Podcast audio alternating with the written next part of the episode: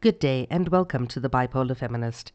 I am Nikita Ramkisoon, and today I am joined by US horror writer Vaughn A. Jackson, who is the author of Up from the Deep and Touched by Shadows. He is currently working on an anthology of cosmic horror by marginalized people called Beyond the Bounds of Infinity to be published by Raw Dog Screaming Press.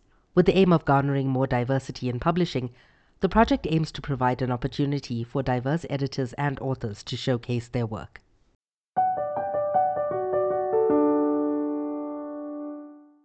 Welcome, and uh, Oh, I'm I'm really appreciative to have you. Um, thank you for having me. I saw the uh, Beyond the Bounds of Infinity Kickstarter Mhm. and was absolutely inspired. Having been a reader of cosmic horror from the time I was little, I mean, my dad left his um, bookshelf quite unguarded and let me read whatever I wanted to read. And so I got into Lovecraft a little too early, Yeah. to to which um, a lot of my friends say, "Oh, that explains a lot." How did you get into horror? Um, so my dad actually was um he was one of the big people pushing me to read a lot of different things. So I remember him getting me first into kind of like horror movies, you know, Stephen King's The Shining, stuff like that. But also uh he really wanted me to read a lot of the Stephen King books that he liked.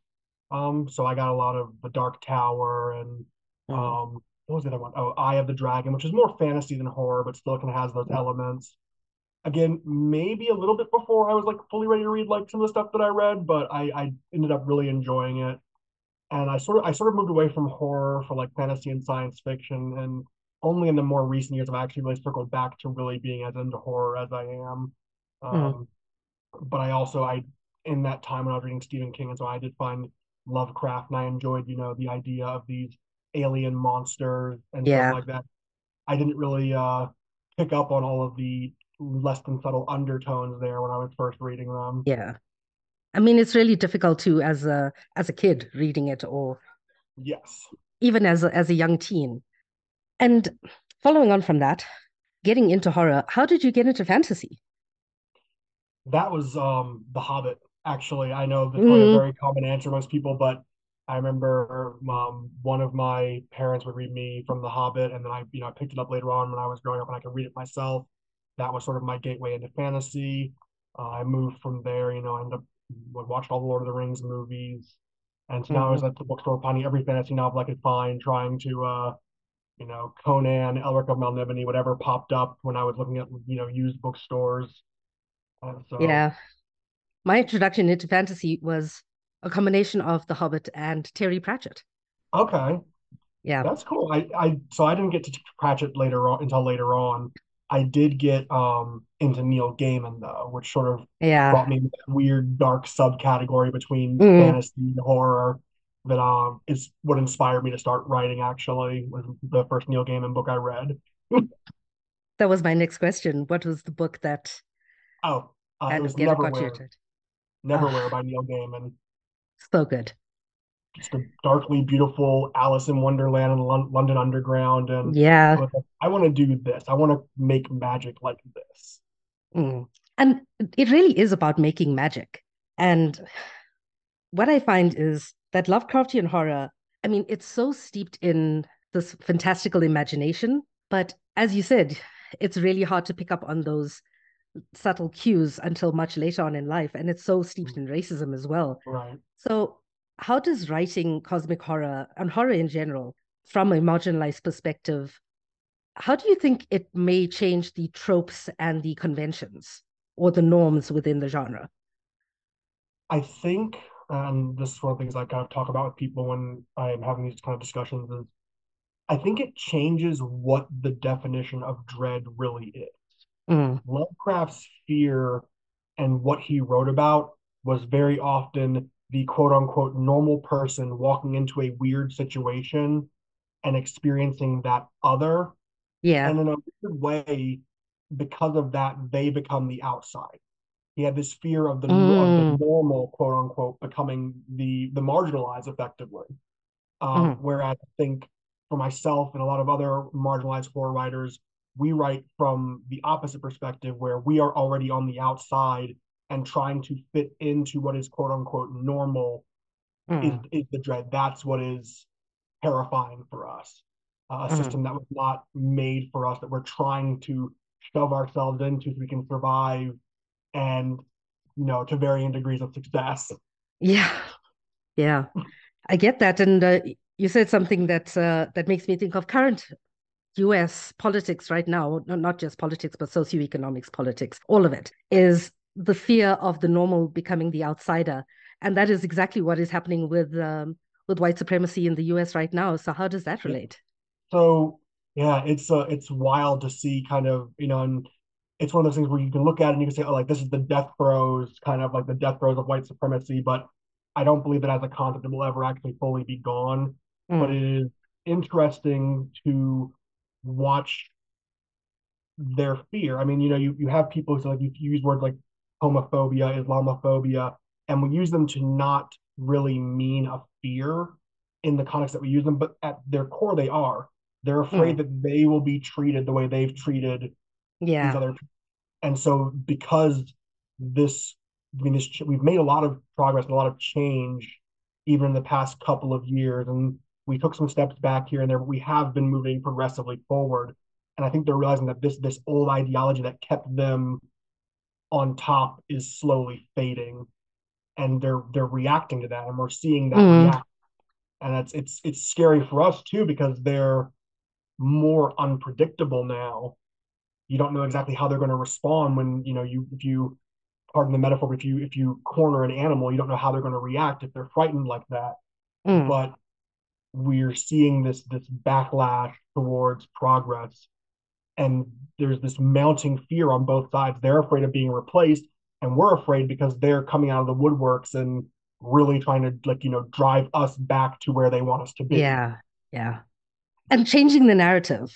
Yes. And we know that, you know, history has been so whitewashed over centuries. They're trying to desperately cling to that whitewashed narrative, even though there are more books out there than we can even count on our hands, our fingers and toes, and uh, that's as that's why they're to, trying to that's why they're trying to ban the books. I mean you yeah, know if you limit the access to the information, then you can thread they can keep up that this uh this post Civil War narrative that the Confederates were, you know, just trying to fight for their rights and you know, we weren't they weren't the bad guys. They were made out to be the bad guys because Abe Lincoln wanted to give the the war a cause. They want to keep pushing this narrative that kind of did take a hold for a long time in sort of the South's whole Reconstruction plan yeah, they had to garner sympathy to, because they were otherwise they were done. They were shot. They had blown their entire socioeconomic standing on a war that they lost.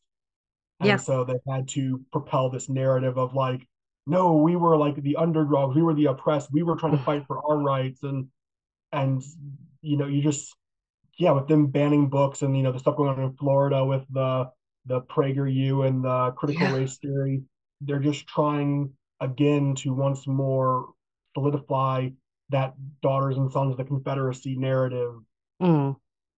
That's been being propagated for so long.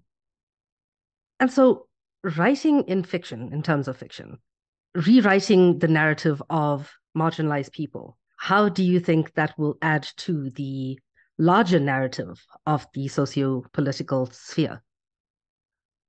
So fiction itself is a safe way to explore dangerous ideas.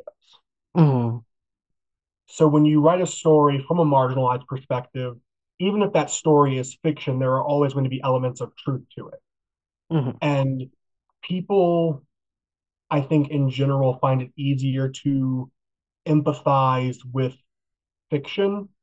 And when you make them empathize with characters that are marginalized, it actually does extend to the real world where now they're empathizing with these marginalized communities in general because they've experienced it in a way that while it maybe wasn't written for them and they might not fully understand it, they can actually see, they can kind of peer into those people's lives a little bit. mm. I, th- I think that Yeah. having more diverse stories like this, if we can get more of those out there and get more people to read them, there will be a greater understanding of kind of where everyone is coming from. And it's very easy to latch onto a single story, a series of stories. Like my favorite book series of all time is still His Dark Materials by Philip Pullman. Mm-hmm. Absolutely brilliant series. gorgeous writing, and the characters will stay with me for the rest of my life. Yeah. And So, I yeah, it's always good to have a series like that. oh, it's so stunning. But like a single author can stay with you as well, because I Mhm. know Pratchett is one of my all-time favorites. In fact, I have an entire shelf just dedicated to Pratchett. Uh, that that's the entire Discworld series right there. So Yes, yeah, true. And funnily enough, the first one I read was not a Discworld novel. It was uh, one called Only You Can Save Mankind, If Not You, Who Else? okay, That's a tiny little book, and I read it in a day. and stuck with you ever since. Yeah, I mean, his writing really did. And he would be considered horror if it wasn't for the humor. Yes, you look at him, or even someone like you know, I mean, similar kind of vein, but like Douglas Adams, who wrote Mm. a series about the world being destroyed in the most hilarious way possible. If you remove all the humor from it, it's terrifying. It is. I actually need to reread it with that kind of lens, though, because this is my first foray into writing horror. Okay. And so I'm going back and looking at all the horror stories that inspired me. And as I said earlier, I've been reading Lovecraft since I was like seven years old. Right. So can you tell me about the tagline of the project and how you have come to view Lovecraft in particular, especially as being one of the founding or the major influences on cosmic horror? So the the make Lovecraft roll over in his grave uh, was sort of a tongue-in-cheek line initially. Uh, Mhm. I was on a panel about the evolution of cosmic horror uh, at StokerCon this year, and we were talking about sort of how we can, I guess, sort of like this conversation, how we can kind of relate what Lovecraft stood for with our love of the genre. And my Mm. response was basically, I want all of my characters in cosmic horror to always fight back. I don't want them to fall over in gibbering madness like Lovecraft's characters. Mhm. And always write my stories in a way that would make Lovecraft roll over in his grave, uh, which Nice. received a fair amount of applause and cheers from the audience. And again, like I said, it was an entirely tongue-in-cheek, me just trying to be, you know, trying to ease tension to what could potentially be a difficult subject to talk about. And so I I kind of got that, and I had already been thinking about doing an idea of like a, an anthology of cosmic horror from the perspective of marginalized persons.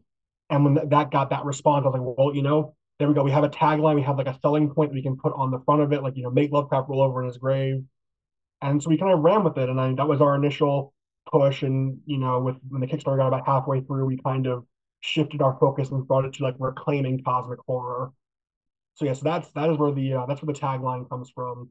As far as my opinion on Lovecraft right now, I like I said, I am a huge fan of giant monsters and strange creatures and all of that, all the the creative aspects of the things he came up with, even though most of it is shrouded in I can't describe it. Oh God, it's terrible. When you kind of piece together the little bits of images that he gives you of these monsters, I do love that design. Lovecraft stories on their own, in like retrospect, going back and reading them, they are not always that great. They Yeah. still hold a special place in my heart, but they're not really good. And it's this weird Mhm. thing because at the time that they were written, that would have been like the sensibilities and the of the people at the time that would have worked for them. You know, it was it's very like, oh, like I can't describe the terror, and everyone's like, oh God, you can't describe it. It's so terrible. I'm clutching my pearls. But now it's like readers now we we want the description. We want to know what the monster looks like as much as we can, but we also still don't want too much. So Mhm. I think that Lovecraft's place is for the acknowledgement of he sort of brought a name and a face to a genre that didn't really have a clear focus on what it was, a, clear title, if you will. Mm. Um, and I do think that people should read Lovecraft with the perspective of knowing what, what he stood for and how that influenced his writings. But at the end of the day, he is by and large not the end all be all of cosmic horror. And there are people even in his like general time area who kind of did it better than he did in a lot of ways. Mhm.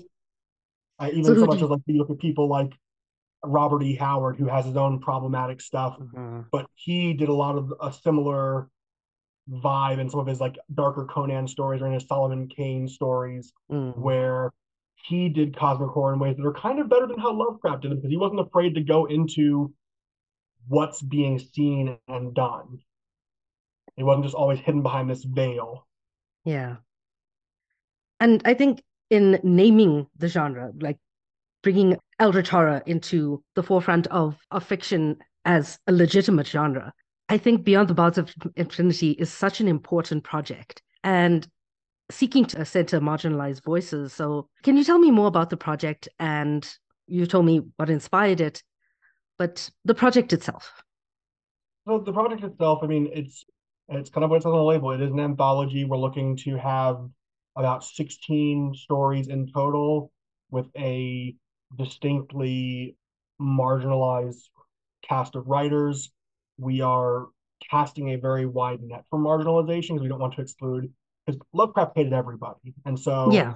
our goal is to try and get as many different kinds of people in there. So, you know, we opened up to people who are neurodivergent or people who are people who are BIPOC, people who are LGBTQA plus. Like we wanted to give anyone who could have had a place in the genre if it weren't for the gatekeeping of love of like you know the Lovecraft fanboys basically. Yeah. We um and so I mean we're we're taking submissions. I'm I'm I'm actually currently in the process of going through the ones that we have right now. We've gotten Mm. Quite a few and they've only been open for a few days. So I'm trying to make sure I stay on top of them so I don't get flooded.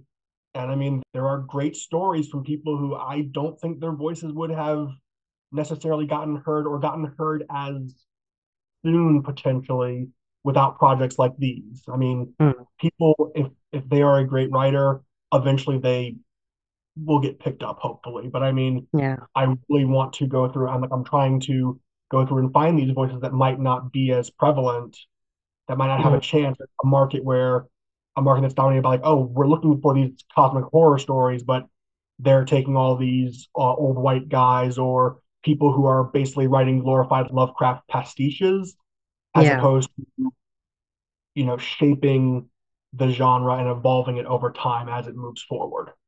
And it's really hard to get rid of those old tropes, you know? It's uh, it's so easy to fall back on them, and I know that as a writer, I sometimes do it as well. But you seem to make a conscious effort to include marginalized voices and marginalized characters, and especially people from the African diaspora. So can you tell me about the why and how? So it's one of those things that when I was writing my first couple of books, and these are books that, you know, never really they they're on the shelf, they're not going to get put anywhere. They're like kind of like me getting back in the swing of writing. I was really trying to emulate, you know, the writers that I loved, but I was finding that I wasn't connecting with my characters as I wrote them. Mm. because again, I'm, you know, I'm writing these like epic fantasy stories with the blonde haired, you know, six foot tall white knight quite literally and it's just it's, it doesn't feel right. There's this there's this optimism that these characters have. There's this vibe they have that doesn't sort of fit with where i find myself in the world a lot of the times. Mm. so the conscious effort to include these diverse characters comes from a need on my part to connect with my characters but also through the lens of okay if I can't connect with this character because I don't see myself in them in a lot of ways, or it's harder for me to connect with them.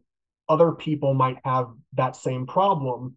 And so I want people to feel that they can connect with at least one character in my story, usually. That's kind of Mm. my goal. So even if it's not the main character, if they like, you know, if they're just reading like, oh, like this side character, I really feel them, and if that's like what gives them like the the uh, the representation that they're looking for when they're trying to find new science fiction or horror or fantasy to read. I want people, I don't want people to be turned off from these genres because they can't see themselves in it. Yeah. And representation really matters because. I was that one brown kid. And I don't know if you were as well, but that one brown Uh, kid who was always the token in my D&D group when I was 12 years old. The one getting questioned like what does a little brown girl know about Dungeons and Dragons, you know? So for And uh, I went I went to a predominantly uh white Christian high school, Mm, Uh, and I was not the only uh, brown guy, but I was not. There were not many, many of us. Um, mm, and, you know, you heap on top of that, you know, I like. I wasn't into sports. I was big into like you know anime and fantasy horror stuff like that. And you kind of have this place where, and it's changing now. There's actually like a wider space for people who have these these quote unquote geeky interests, and it's becoming more mainstream. mm. That's its own set of good and bad, honestly. But even when I first started high school, it was still like a little like you're still kind of on the cusp of like this is sort of weird that you like watch anime and not just cartoons for kids and stuff mm. like that. So I, I do get like the not so much being the only one, but sort of being the I don't quite fit into this group of people. Yeah. Oh no, it especially for the nerds, it's uh, really easy to be on the outskirts and look in, but it's also easy as a brown person to be on the outskirts of even nerd culture. Yes. Yep. Oh yeah. And Because so, again, you have you have these people who are gatekeeping the uh the, the literally the pearly gates, if you will. You know, it's, if mm, it's not if it's not Tolkien or Lovecraft or and I mean even people who the people who you know they misconstrued Terry Pratchett like oh well Terry Pratchett like you know he and it's like no everything that he wrote stands for the opposite of what you're doing right now. But yeah, okay, like fuck, have it your way. Or you know you go to your local gaming store for Friday Night Magic and it's just a bunch of 35 year old white dudes and they're all looking at you like why are you even here like yeah, and you so you just yeah it is very easy even in nerd cultures to yeah to be the the odd person out because of your skin color yeah. And gender plays a role in it as well, because in the late 90s, I would go into comic book stores and not get served. Like yep everybody working there would just look at me like, what are you doing here? You don't belong here. yeah i yeah i mean i and i i can only witness that from the outside obviously Mm, uh, as a man but it's one of those things where you see it and you're for me at least it, it infuriates me yeah, because in my case, and I know in a lot of people's cases, these things, these this fantasy and you know comic books, Magic the Gathering, Yu-Gi-Oh, all that stuff was an escape from a place that we felt treated us unfairly because of our interests. yeah. So we used it as our sort of our safe haven, and now we're barring it from new people who want to come in for I whatever don't reason. get it. they're, they're, a girl or they're too old or, you know, they don't read the exact same comics as we like, you know, why do you read Marvel instead of DC or you don't like Batman? Like just ridiculous stuff, Mhm. just finding ways to draw these dividing lines. And I do think, again, it comes back to this idea that these people are afraid. They're afraid that if they let women into the comic book space, they're going to lose their ultra masculine, brooding, like, you know, borderline barbarian superheroes. And like, Yeah, you can't hate people for their fears but it's so hard to like because they don't they don't they don't get it or they refuse to get it and so it doesn't come from a logical place. right and so you're watching them and you're just like you like if there had been people doing this to you when you came here like like you you you want them to like experience that you want them to feel that you want them to know what that feels like but they don't because they don't think about it. Yeah. And they'll never know that level of marginalization. And this isn't the oppression Olympics, but when you have different levels of or different intersections of oppression mixed with levels of uh, privilege and different intersections of privilege it is really a privilege to get into comic books to get into d&d to get into any sort of nerdscape it's expensive it's expensive as hell. it's inaccessible to a lot of people and a lot of the times that inaccessibility is driven along class and racial lines mm-hmm. and um, i know in south africa it's you will be hard pressed to find a black geek who is completely fully immersed in it because they have to save up to go to college you know Right. It's one of the things like you because you say that and like I think about it and it's like, yeah, that makes absolute sense, but it's not something that even I like would like think about on like, you know, it's something that pops into my head. And so you said that, I was like, oh, like like I didn't I didn't consider that. And I'm here trying to talk like, you know, talking about all this sort of this trying to be inclusive and that, and something that didn't even pop into my head. So it just Mm. kind of just sort of struck me. and being from the global south it's a it's something that i constantly tell my comrades over in the in the states it's wild like the fact that we just do everything through humor. It's uh, it's something that like how how do we actually survive every day? Because it's a reality that not many people understand, Yeah. especially being from a colonized country in the global south that is still struggling with all of these uh, issues stemming from from global colonization. Um, And uh, a book that I'm currently reading, and uh, this is absolutely fantastic. It's not fantasy. It's How Europe Underdeveloped Africa by Walter Rodney. okay. I would I'll suggest every single person who is anti-colonial read it. Okay. That yeah, I mean that's an, that's a very interesting take because you always hear the argument that like, oh, like without the colonists, without the colonizers, they would have still been ages behind. So seeing it from a different perspective, yeah, I'll, I'll check that out. Yeah, it's really good and it debunks that myth entirely. No, yeah, I'm Uh, sure. I mean, even just like the the little bits of research here and there that I've done, just like, oh, like no, they weren't just they didn't just have sticks and stones, but they want you to believe they're they're they Mm. were they were on their stuff. They were they were doing it. Yeah. And the stories that have come out of African and even my her- heritage of Indian culture, Mhm. the fantastical stories that I learned growing up, a lot of it is rooted in the same kind of tropes, just in different spaces and in and told in different ways, and it's through oral history. Yeah. And how do you envision this kind of globalized oral history coming into the fore as adding to the genre of horror? Oh God. Um, Put you on the spot there. I think that a lot of times oral history gets sort of relegated to the land of folktale and mythology and is not treated as seriously, even sometimes compared to fiction.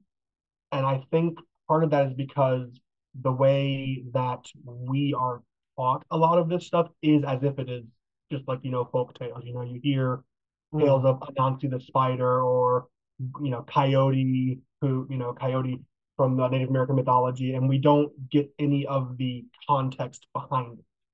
Mm, We don't understand where it comes from. And I think that if we can have people from different communities, from these communities, bring their perspectives more to the forefront and gain that collective context, I think mhm, we'd have a more understanding society. And I think that we would start to respect stories in general more. We have a culture, I think, that very much focuses on a consumer oriented idea of stories, idea of, of like authors producing content and not art mm, content, mm. not art.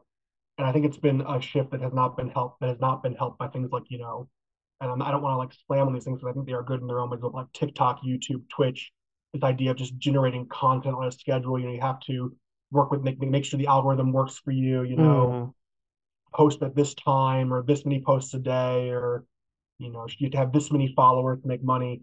And I think that if we can go back or maintain this idea of stories as art and stories as direction in a weird way. Mm, direction because stories themselves, oral stories in particular, and written stories too, but they were usually to impart a lesson of some.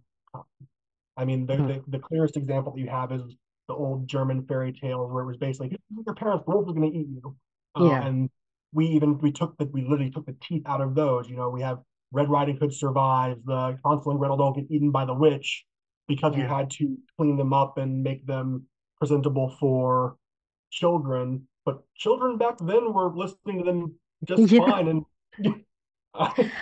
and to a degree that they knew that these things weren't true but the, the the implication was that the point was there like you know like yes you may not get eaten You probably aren't going to get eaten by a, a witch in a candy house but you know maybe you probably should listen to your parents. They generally generally speaking know what they're talking about like you know like um so i, I do think that idea of like a global understanding of stories and where they come from would greatly benefit everyone involved I'm reading Roald Dahl's Revolting Rhymes to my eight-year-old nephews at the moment, and one of them said, I like these endings better.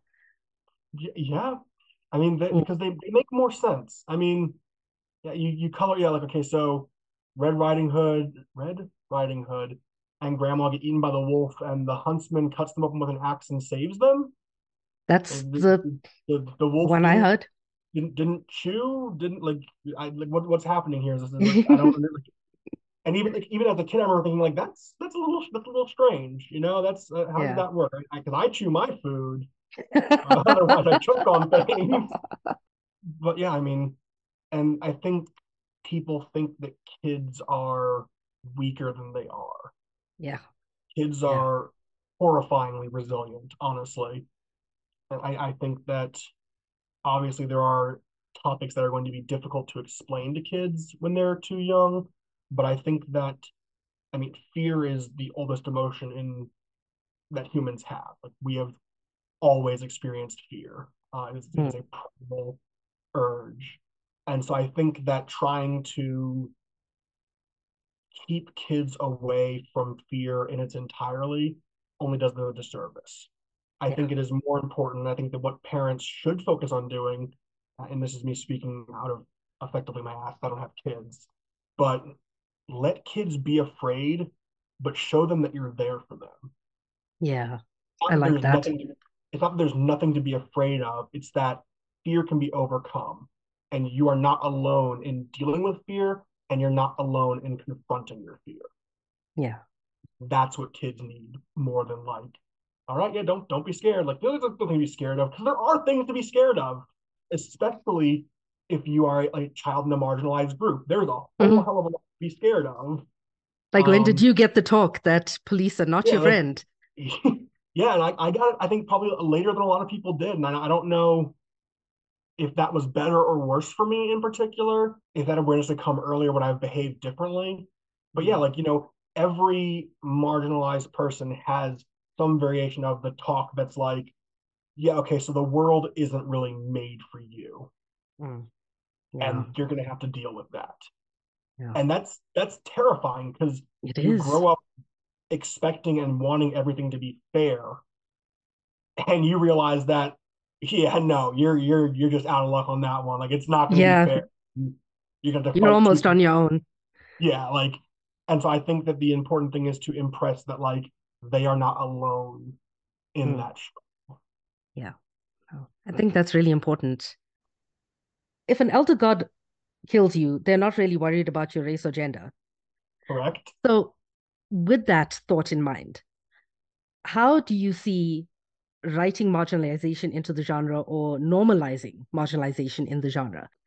How could it create a safe space for people who grew up as kids like us, reading fantasy, horror, and all of these things that were gatekept from us? Yeah, that, that's that's an interesting question because yeah like you said like the elder gods don't care about you at all Yeah, And I think the answer there lies in the fact that we almost like we want people to not really care about our differences. We want people like we like we want them to acknowledge them, but it shouldn't be a thing that Mm. separates us. You know, we don't want people to look at us and say, "Oh, there goes a black person." You know, we want people to say, "Oh, like there's a there's a person, and they, they happen they happen to be black." And there are people who put more or less, I think, importance on their their identity in that regard, and so that might change from person to person. But I think this idea of being not so much judged, but being held in the same degree of appreciation as everything else, even if that is so much as like, yeah, you are just all basically ants to me. This idea of being held to this equal standard as everyone else and like fitting into it, I think is in a weird way almost appealing to people to our people, or at least in my particular, uh, this idea that you know there's no real cruelty in their indifference. Mm. They don't want to hurt us or, you know, eradicate us because of who we are. It is simply just Cthulhu wakes up and everything ends because everything ends. Like there's no Yeah.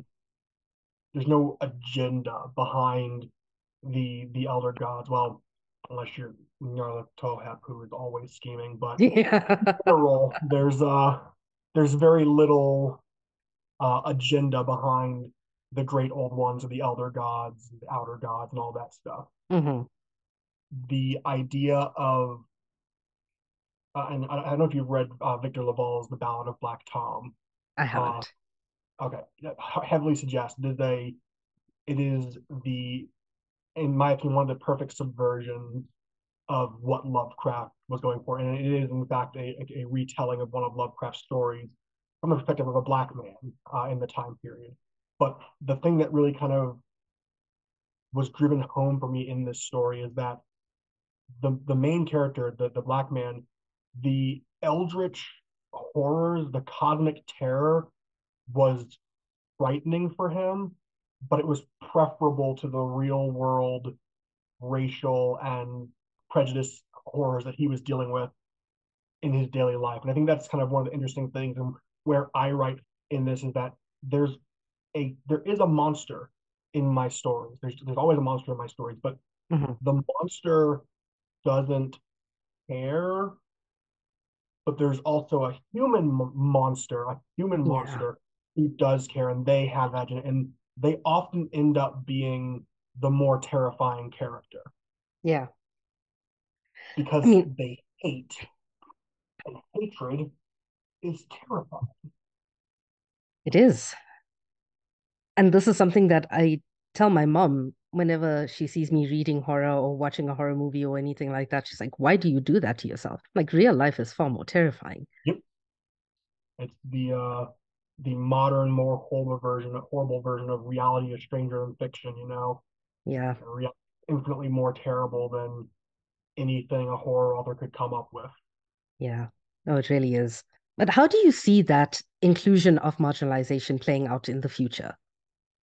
I think that as more and more people begin to push their way past these gatekeepers, I do think that we will start to see a lot more marginalized voices in genres where we haven't been seeing them as much.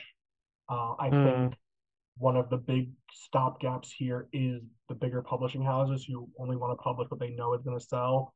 Yeah. Um, on one hand, from a perspective of like marketing and capitalism, you you understand that idea, but the problem comes that if you aren't willing to take a risk, you're never going to move beyond stagnation.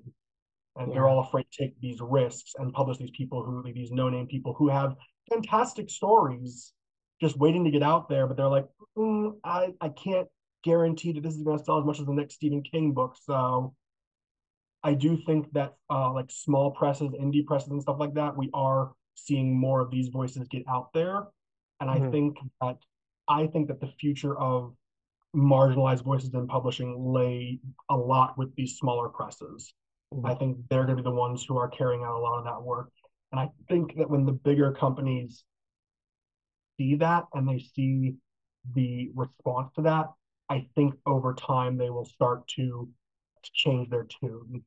Yeah. Uh, of course, everything takes time. Everything, you know, changes either slow or cataclysmic. So I, I don't foresee it being yeah. um, an about face, but I do think that as if they start paying attention more to these smaller presses and seeing what they're publishing and how they are, you know, even without all the money back behind them that these big companies have, they seem like how much their support and interest are drumming up in these marginalized voices. I do think the tune will start to shift. I think that's why projects like this are so important. And it really is time that uh, larger presses got the memo.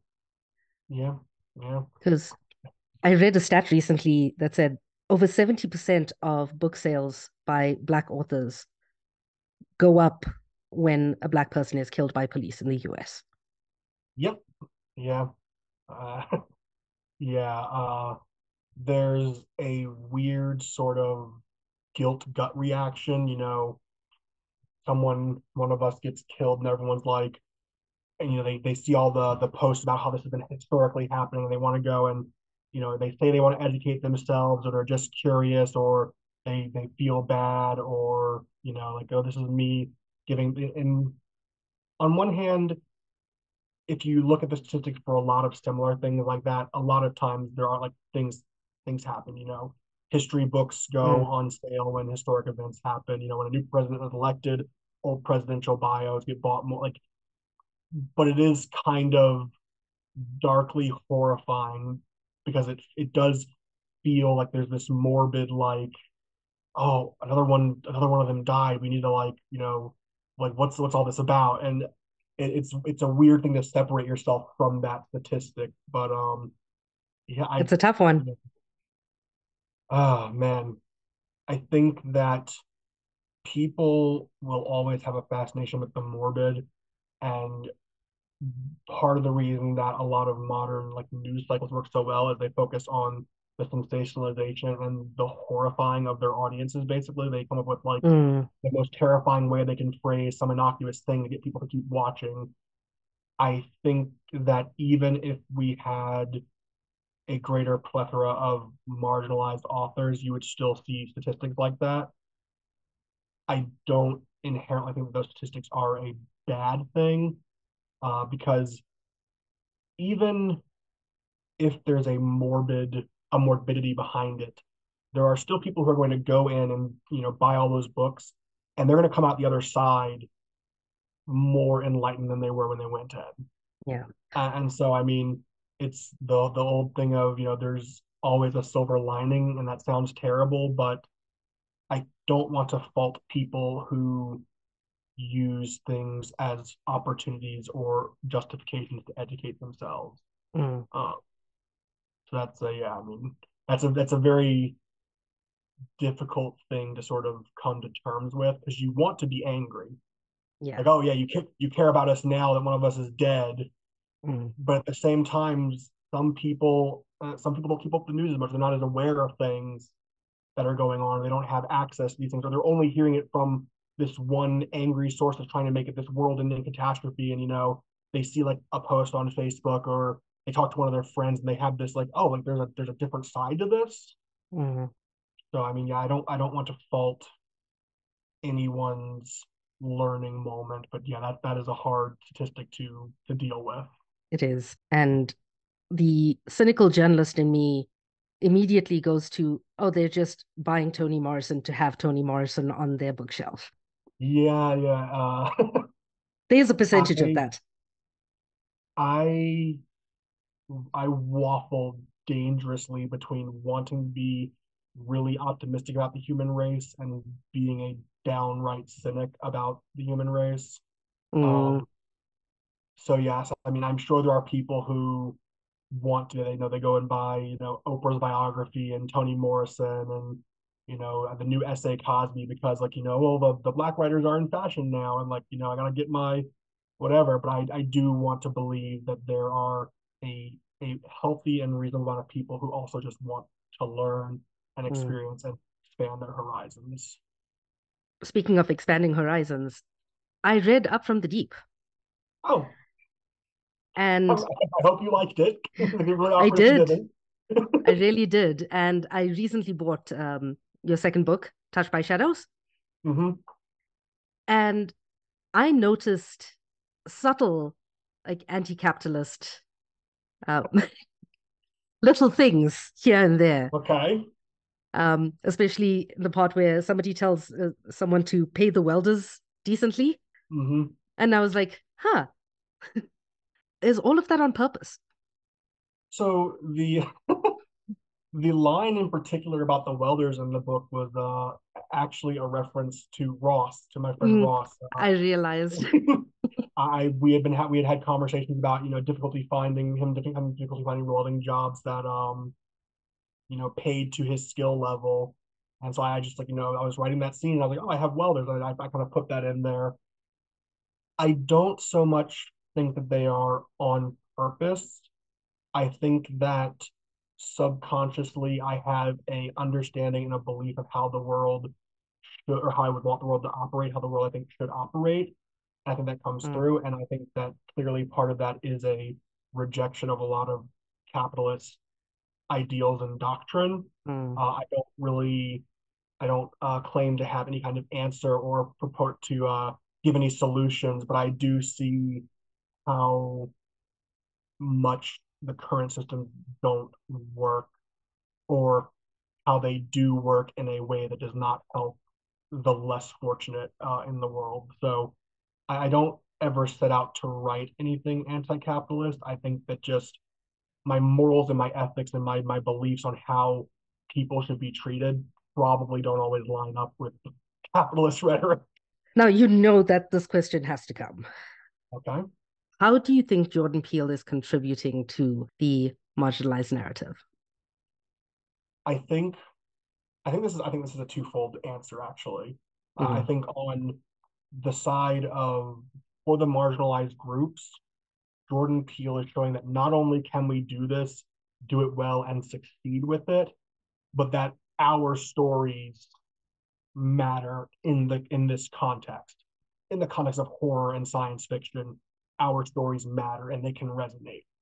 Mm. I think that's but I also think on the other side, for the the more majority groups, the uh, you know, the, the white people, um, showing a similar thing that yes, like these stories can be good. These stories exist, and they can be just as good as you know your Quentin Tarantino or your Stanley Kubrick done movies. I think that he opened a lot of people's eyes to how horror can explore different groups' stories.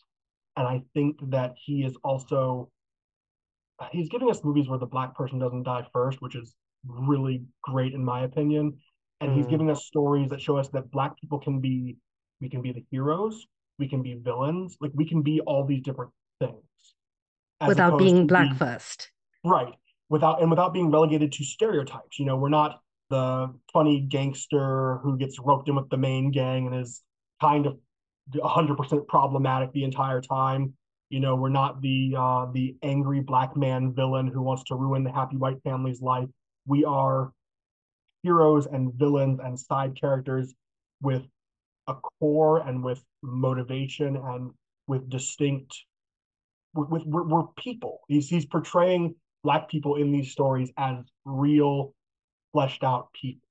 Yeah. And I think that is honestly the most important thing that any writer can do, but particularly when you're trying to embody marginalized characters, you have to write them as people. You can't write people as stereotypes. You can't. The story that I'm writing at the moment is about an Indian woman from South Africa, a photographer mm-hmm. who goes missing in the Arctic tundra. Okay. And this comes from two and a half years of living in Sweden. and so yeah, drawing on the reality rather than tropes is just so much more fulfilling as a writer. And you find that in a lot of ways it's it's easier, isn't it? Mm, it is. Because once you've written a character as a stereotype, they have to always be that stereotype, even if it doesn't fit in the story. Yeah. And if a person is a real person, their reaction, even if it doesn't necessarily fit in the story and it fits for their character, the readers will they'll hold on to that. Like, okay, like mm. this is what that person that person would do in this situation, you know, as mm. opposed to oh yeah, that fits their character. Like, you know, it's, it's a different a different way of thinking. I think you've answered my my next question a little bit um, in saying that people of color, especially Black people, are now moving away from being the cannon fodder and the tropes of the Black person dying first or the mm. I'm not fucking with that shit. Um, so, what is your hope personally for the representation of marginalization in not just horror, but in fantasy and sci fi as a whole? I don't, I want to stop hearing things like, oh, you should read this book because it has a black protagonist, or mm. like, I want it to just be, this is a good story. Yeah. And I want it to not be this out of the world thing that we have a black protagonist or you know we have a black character in here who's not a drug dealer they're like you know yeah they own a company huh like who would have thought like i want I, I mean i want it to be i want us to be on equal ground on equal footing i yeah. want to be just i want to make just as much sense that a movie or a story or a play or a genre of music is written and performed by a black person as it would be a white person, would be an Asian person. I want, I, I want it. I have to be careful as I say. I want it to not matter but that is that's reductive and people's identities matter. But I want it to not be shocking when you hear like, oh, they're a, a metal band fronted by a black person. They are it's a it's a superhero story with a black protagonist or a, you know, a revenge tale with a black man avenging his his fallen friend as opposed to like, you know, avenging his like his lost lover. I want to just I want stories to be told for the sake of their stories, and I want people's characters and ideas to matter in the context that they are meant to matter, and mm. not as like a a sticking or selling point, if that makes sense. But also writing our realities into it, because I mean, like somebody telling, just say, a black man in the U.S. call the mm. cops, and him saying, "Well, no." Yeah just like and no, that should be yeah. just like something that people recognize. We don't we don't call the cops. We don't do that. Like mm. yeah, no, I like I guess that kind of falls into my like I want people to see that. Well, I mean, first of all, I want the world to change where that's not uh, a thing anymore. I want, you know, of course. Um, but barring, as I said, you know, cataclysm or the slow progress of time, I want people to look at that and be like, yeah, yeah, yeah, that's a thing. Um, that's a thing. Yeah. I don't yeah. want them to be shocked, or I don't want to, you know, I don't want to hear anyone talking about how like, oh, they, you know, the the black man wouldn't call the cops. I'm tired of this woke nonsense. I, I don't want any more. Uh, I don't mm. want, I don't want any more of that either. I actually have a, a poem. When they say a mermaid can't be black, ask them whether their ancestors would have jumped into the Atlantic, daring to believe they could breathe underwater just to be free. Oh, I didn't like expecting to be hurt today. I'm sorry. no, you're, you're fine. That is um that is yeah, I mean just yeah.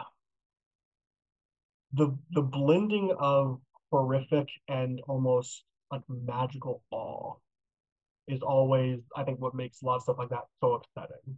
Mm.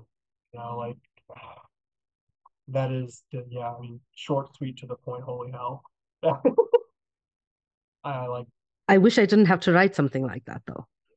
Um, we, we all do. but um, it is impossible to depict uh, kind of a post-racial paradise in, especially in in the genres which we write.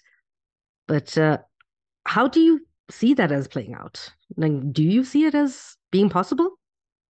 I don't necessarily know if I'm not even sure if post-racial is necessarily what the goal we should be looking for because again like race people's race matters to them yes and i think that when you start thinking about like post-racial you end up in the same issue of like oh well i don't see color and oh i, I think, hate that um and it's like well first of all you you do because you wouldn't say this to a person who looked like you but also i want you to see my color i want my color to not negatively impact how I have to survive in this world. Mm-hmm. It's a different thing. I want you to see it. I want you to see me as black. I don't want my blackness to triple my chances of getting pulled over and shot by a cop. Yeah. You know, um, so I don't I don't envision a post-racial society so much as I I envision a society that is tolerant of all things except intolerance. I like that. Um, and there's a um I'm I'm full of quotes. I can never remember people who say the quotes because you know I can't be completely useful. But there's a quote that a tolerant society cannot tolerate intolerance because in doing so it becomes intolerant. And it's a, a mouthful of roundabout things, but like, yeah, no, like if people's existence is not truly causing harm, what does it matter to the rest of us? Like why why are we trying to why are we trying to interfere in these people's lives? I, I like who who you sleep with, who you love, who you pray to does not affect me, you know? Yeah. And if we get to the end of the world and some of us were right and some of us were wrong, eh, congrats. Some of us were right and some of us were wrong. Like, yeah. If for the right people, you were right. You know, shut the hell up and move on. Like, you know, shut the hell up and move on. Like, you were yeah. right. Cool. That that is that's that's your win. That's your justification. Like you were right. Congrats. The rest yeah. of us just want to live, you know. Uh, and I think I think that's where I stand. I, I I think we are again, slowly but surely trudging towards that. And I think that as we get closer to that, the pushback is going to get wilder. Um, mm. But I I do I do believe that what we are seeing is the quote unquote death throes of this opposition to progress.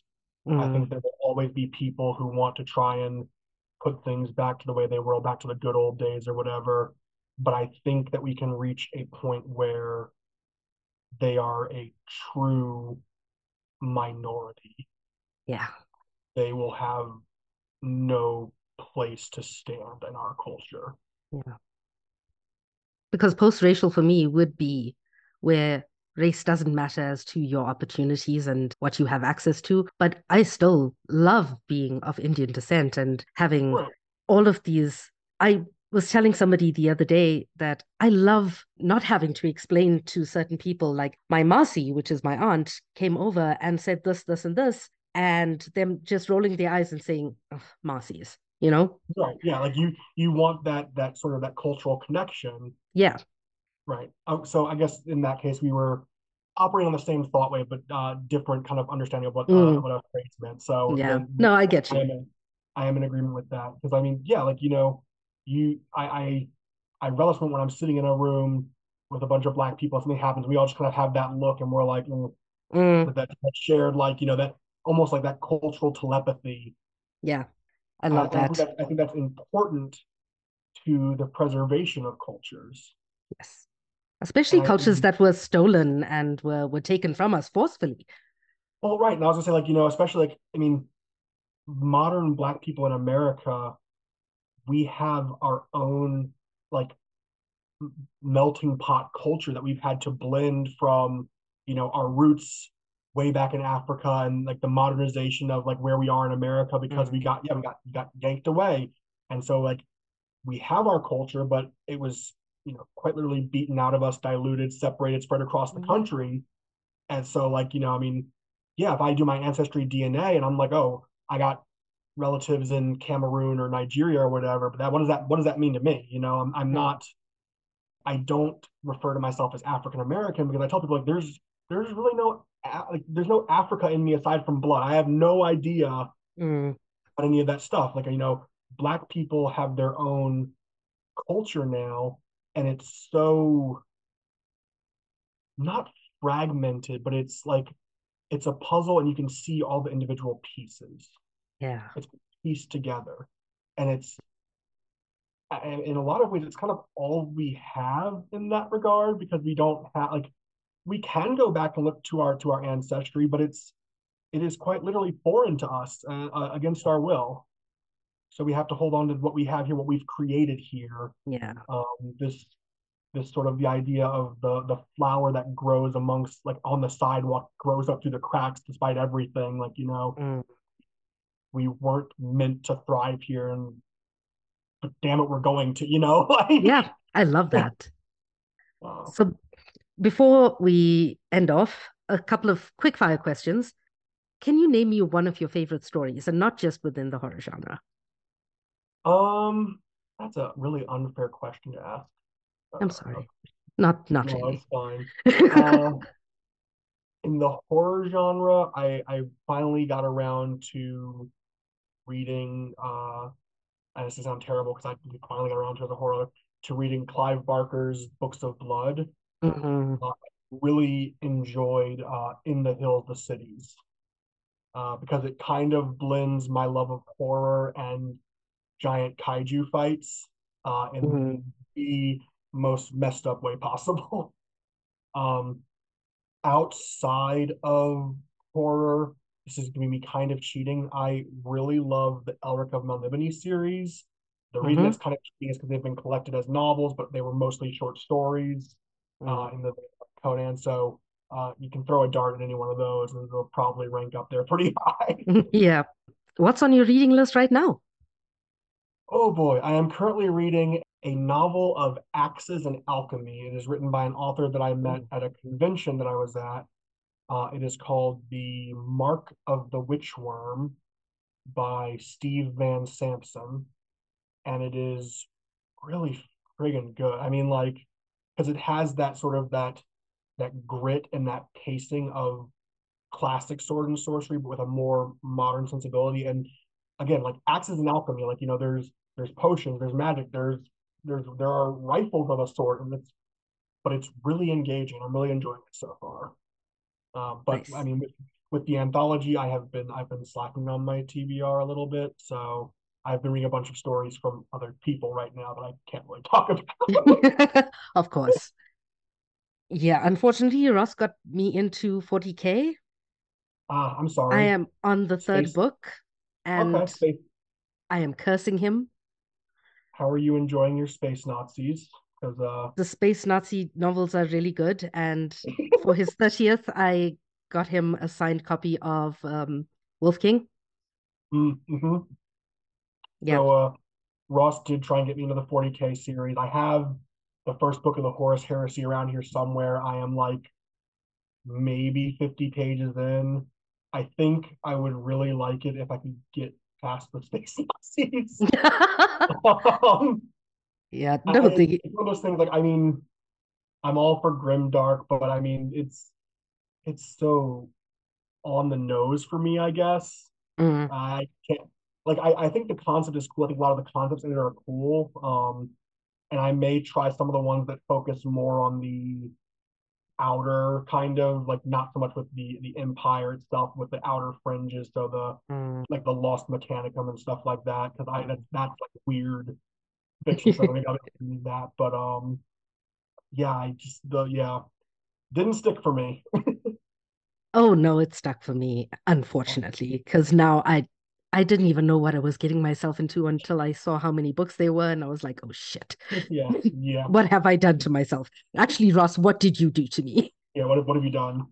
Uh, I, I get the same feeling about Warhammer I do about people who are like, oh, the the Empire was right in Star Wars. Just like, yeah, missed, the point, didn't you? You you Yeah, you, you didn't see what was going on there. But that's yeah, just that's just me. And I mean, I have no hatred for the for, for the 40k fans. I have no hatred for the series as it's, uh, itself. I just I can't I can't get into it. yeah. I don't blame you. Your favorite horror character? Favorite horror character? I right now the one that is just like screaming in my head right now actually is the protagonist or the deuteragonist uh, from from Nope, uh, Daniel Kaluuya's character. If only for the scene of the first time he sees the thing and he's just like, yeah, no, No, like I don't know that that stuck with me. I don't you don't usually see that like you don't see that in horror movies played for like not full on laughs. Like it was like a serious like he was like yeah no like no. mm. Um, that's the one that's sticking with right with me right now. Um, you ask me these questions and I just draw a blank on things. I recently ish read uh, Brian Keene's Dead Sea, and I cannot for the life of me remember the protagonist's name in that book, but I remember really enjoying him. I want to mhm. say it started with an L, and this is that's all I that's all I got for that. Um, I'm writing down these names here because I think it's about time I went on a bookshop, like just completely is a that is a uh, that is a dangerous thing to spending decide. spending all my money on books, which I I usually do anyway. That is a dangerous thing to decide. Uh, it really is. kind of horror, uh, the the line between horror and noir. Uh, I really enjoyed Titus from S.A. Cosby's All the Sinners Bleed. That is Mm, probably the book that I have finished the most recently. Yeah, and he's such a great he's such a great character because he he plays that line of being black in the South and also being the sheriff of this small town yeah. and just seeing his inner conflict. It was yeah, it's, that man can write and that was a hell of a character. Kind of makes me think of the sheriff in um, Midnight Mass. Yeah, oh yeah, yes. That's that is another really good one. I mean, Midnight Mass. Uh, I can talk about Mike Flanagan for too long. We got two minutes, fifty seconds He, left. yeah, true. Okay. So what does frighten you? people. At the end of the day, people scare me the most, and I don't mean that in like a I'm afraid to go outside, but just what people can do and are willing to do to each other for the simplest and the stupidest reasons they're the people are horrifying. And Mm-hmm. I know that they experience they can experience the same full spectrum of emotion that I can, barring, you know, obviously certain medical conditions and psychological conditions. But in general, human beings can experience exactly what I feel, and I can look at something and be absolutely horrified by it. But someone did that or can do that or has done that. I mean, Mm. people like Dahmer or uh, Bundy or just stuff like where it's just like you you you did that and you were like on board with it like you liked that Yeah. you know so yeah people that's why i write about monsters mostly they're less frightening, Yeah, they're far less frightening. Like there's this line from uh, it's an obscure line from the movie Paul, where Simon Pegg and Nick Frost they're fighting in in the canyon, and they suddenly look up at all the tourists and they go, "Ah, people!" yes It is one of my most quoted lines from a movie, and people don't know where it's from. I don't I don't really care. It's ah, people. That's exactly how I feel on a day-to-day basis. yeah anytime you turn on the news or whatever it's like oh people happened Yeah, people happened. Final question. Fuck, Mary kill. Gaiman, Poe, and Lovecraft.